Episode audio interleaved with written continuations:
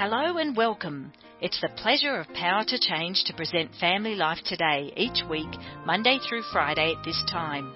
We'd love you to contact this station and tell them how much you appreciate hearing Family Life Today. Well, let's get started on today's edition. I think I know the answer to this question, but do you remember the first time you wondered why you are here? Yes. Your purpose. Yes.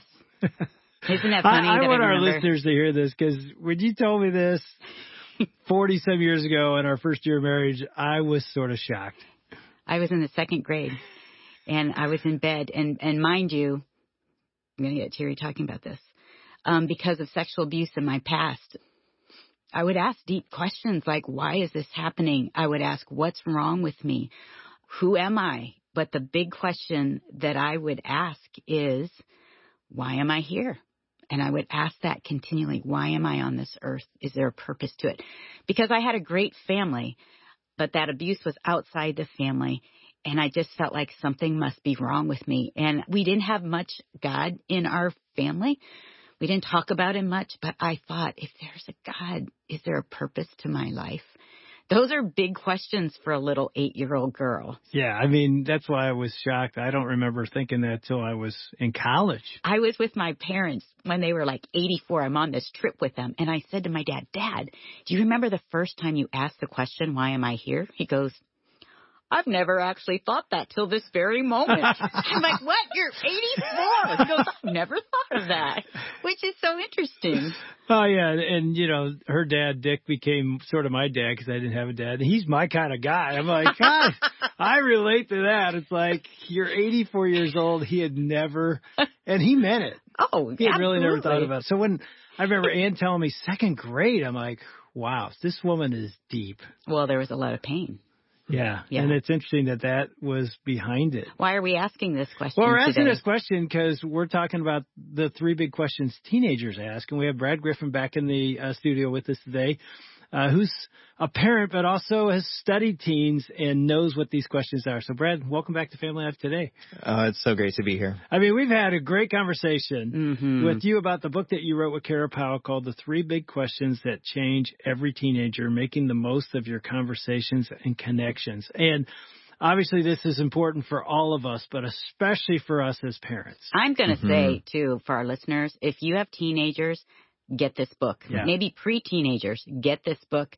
It's so helpful, encouraging to guide us and helping us. Tell our listeners a little bit about what you do. I know you're at the Fuller Youth Institute. What do you do there? Our mission is equipping parents and leaders to surround young people with support. We talk about helping young people change the world and and the way that that happens is that they have adults in their lives who are with them, who are really with them and on their team. And we do that through research. And I'm a research nerd. Um, and so I love listening. Research is just a fancy way of saying listen to people and tell stories about it. Mm. And so that's that's what we do and we we really want to equip people to do what they want to do, which is be better parents, you know, Yeah. be better leaders.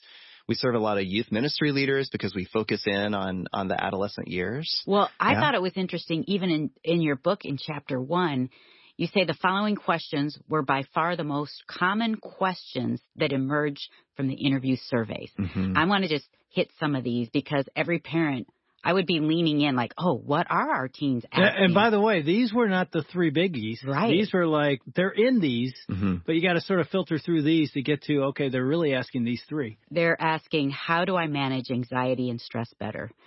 Technology, we don't have questions. We kind of got it, which was interesting.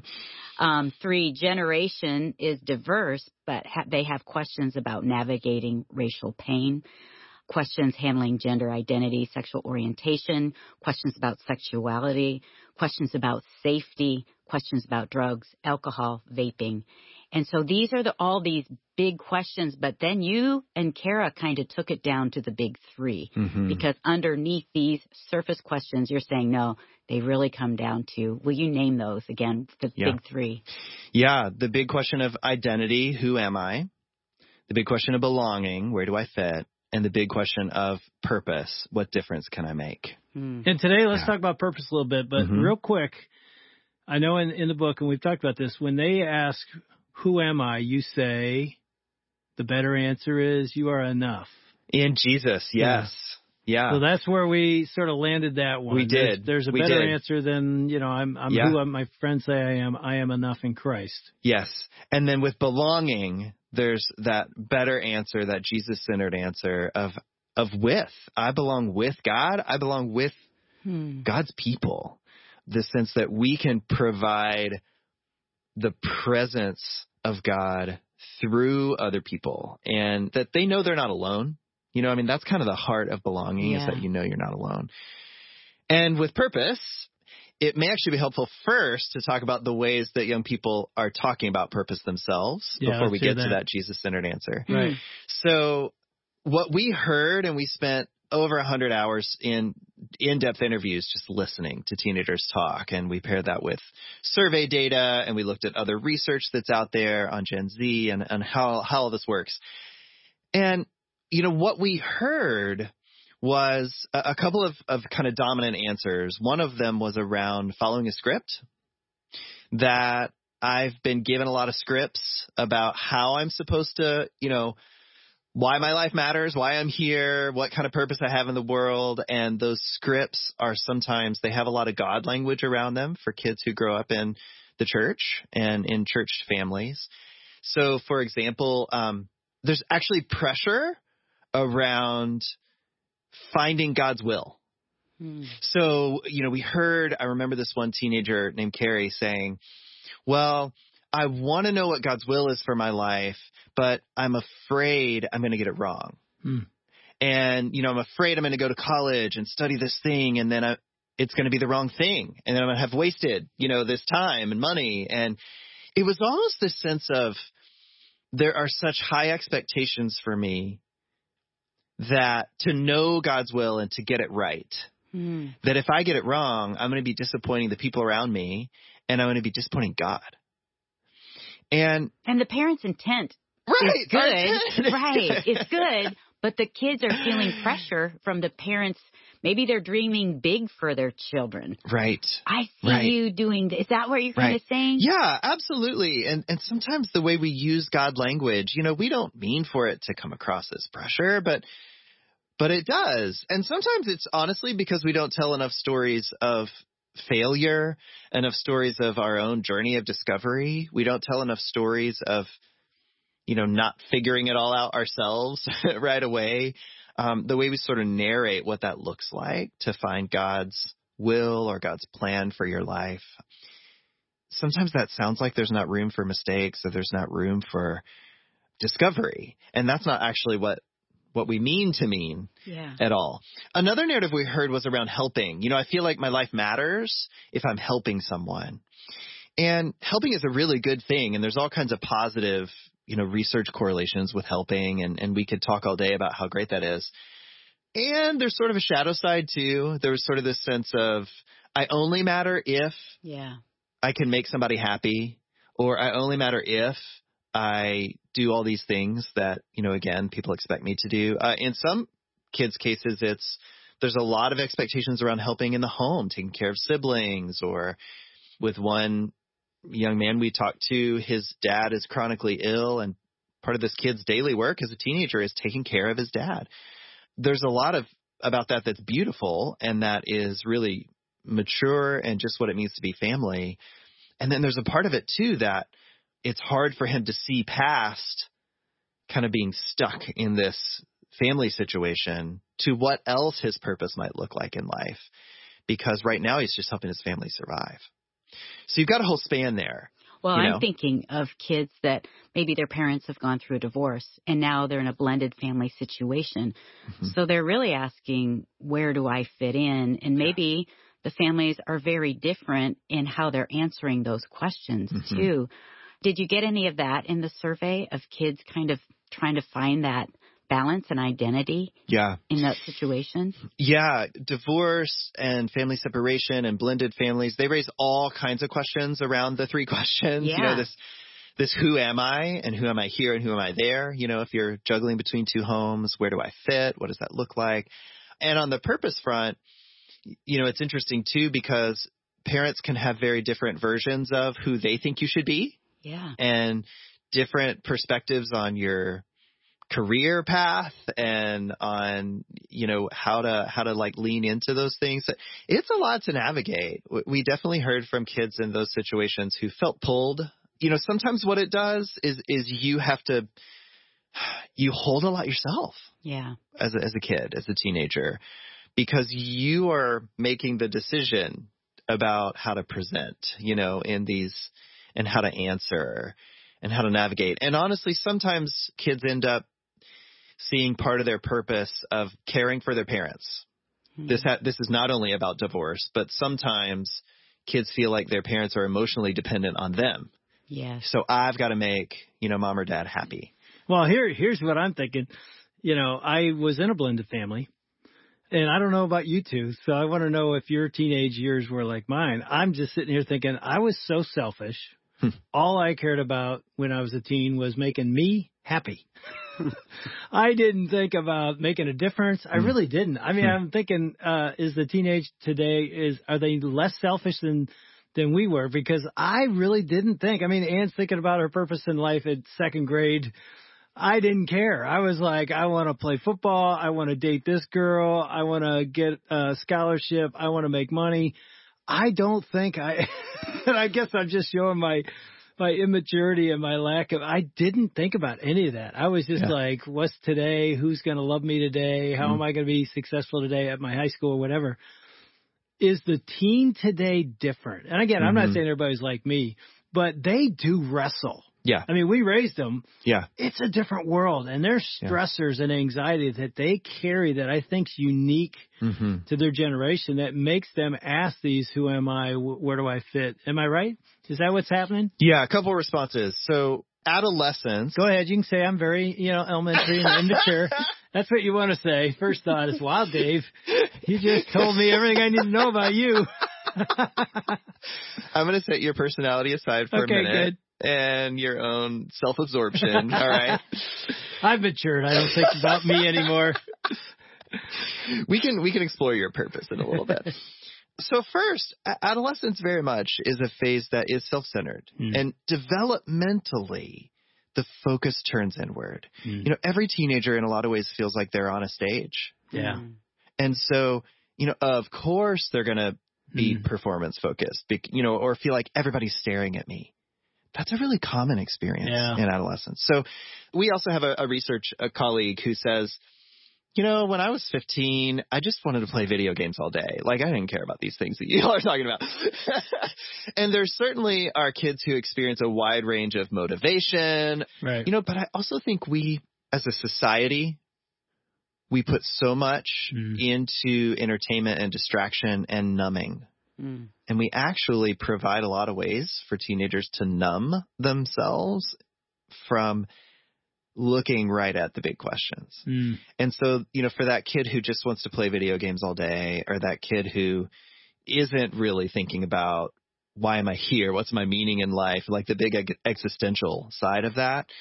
Some of that is because we've given them so many ways to be distracted from what matters. Yeah. And in some ways it is an escape. Yeah, because even say, when I think about my experience, that was an escape you were me. escaping. Dave. Broken family, alcoholic parents, adultery, blended family. I didn't know where I fit. I felt lost. I felt left, and I found my identity being an athlete. I found my identity being popular. I mean, it was just an escape. I was searching, and yeah. I think as parents, we need to watch our kids and see those symptoms? Are they yes. looking for something that we know they're asking this question by the way they're behaving? Yeah. Brad, let me ask you the questions, the interview process that you went through with all of these teens, mm-hmm. were they church kids? They were all nominated by ministry leaders. So, yeah. so they were connected with churches. Some of them were more active than others, yeah. but yes. So some of that narrative was there. So and you're probably getting the best of the best. If I'm a youth pastor, I'm not going to send you some. In some way, we said don't give us the okay. best of the best. Okay, good. but the reason the reason I'm asking is because all the things you're talking about, what kids feel, I think I put that on our kids. Yeah. Hey, you need to be serving. Right. Because that's what we do. We give our lives away for Jesus. Yes. Um, you want to know who you are? This is, oh, Jesus has made you for a purpose. And Yeah. I'm hearing all the things that I've said to them over the years.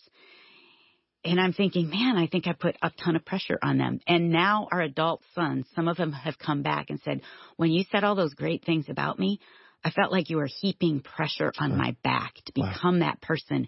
And deep down, I felt like I was a fraud Yeah. because I had to live up to all these expectations. I need to serve. I need to love Jesus. I need to be in the youth group. Not realizing, like my heart was good, like you're going to find life there. And I wish that I would have kind of just sunk down into their world. Mm. I feel like I did that. I asked them a lot of questions, Mm. but I didn't realize I was putting a lot of pressure on them. Mm-hmm. Do you think parents are relating? Do you relate to that because your heart's so good? Absolutely. And we, you know, a lot of us too, we don't want our kids to be entitled. We don't want them to. Selfish. We hear these narratives, Right. you know, about young people and we're thinking, oh, not my kids. You know, my kids are going to know hard work. My kids are going to know responsibility. They're going to know what And it those means are to good serve. things. Yeah. Those are good things. Absolutely. And, you know, there's a few pieces to that. I, I think we can relieve the pressure by, so now I'm going to get to this Jesus centered answer Yeah. for purpose.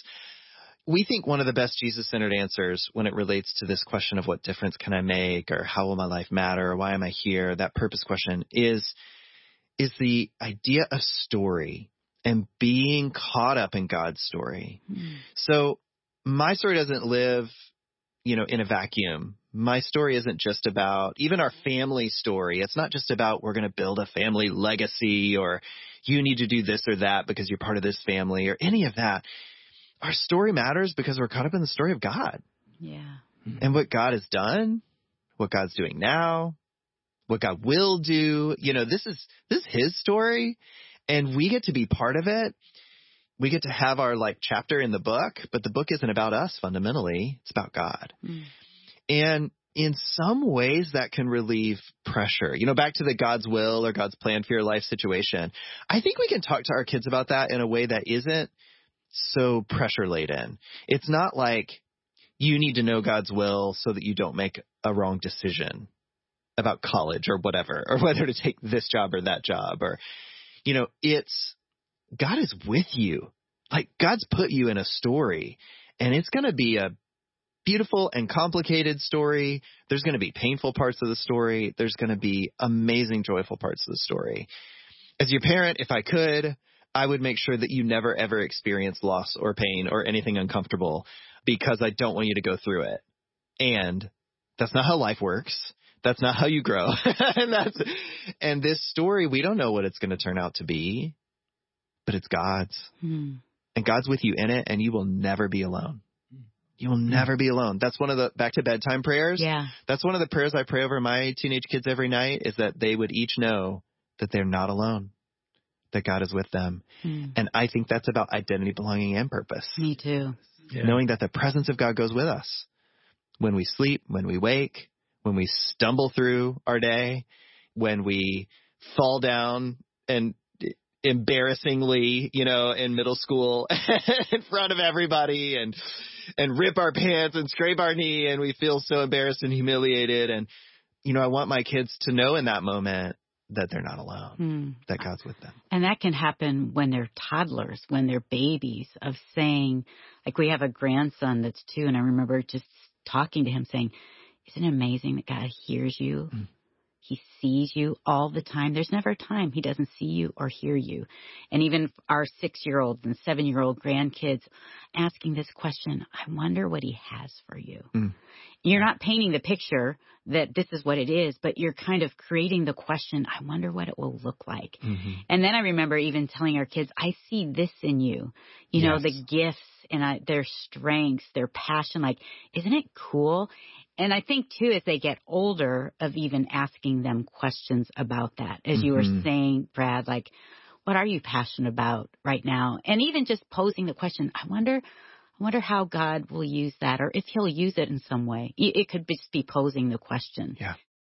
I think it's good for us as parents to remember that God's got our Mhm. kids. Because even as uh, as we discussed over the last couple of days, these three questions: identity, belonging, purpose. I think we can get so fearful as parents, you know, that you know the anxiety and the stress that our our teenagers are feeling that we forget there is a God that's mm-hmm. got them. And and you know we're older now and have grandkids and have adult sons, and we can look back and go, you know, all the stress we felt, and we get it. It's normal and it's it's it's part of being a, a mom or dad you look back now, don't you? And you go, oh, God oh, yeah. was there. God had a purpose for them. They've found that. And again, we're not saying they're perfect. We're not saying every kid turns out that way.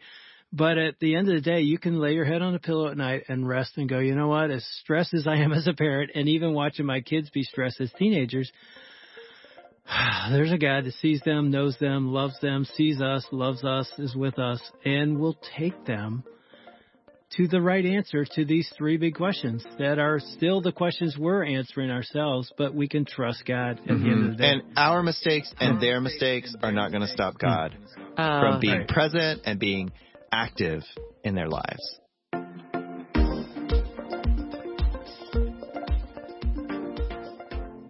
We want to thank Dave and Ann Wilson and their team for another edition of Family Life Today.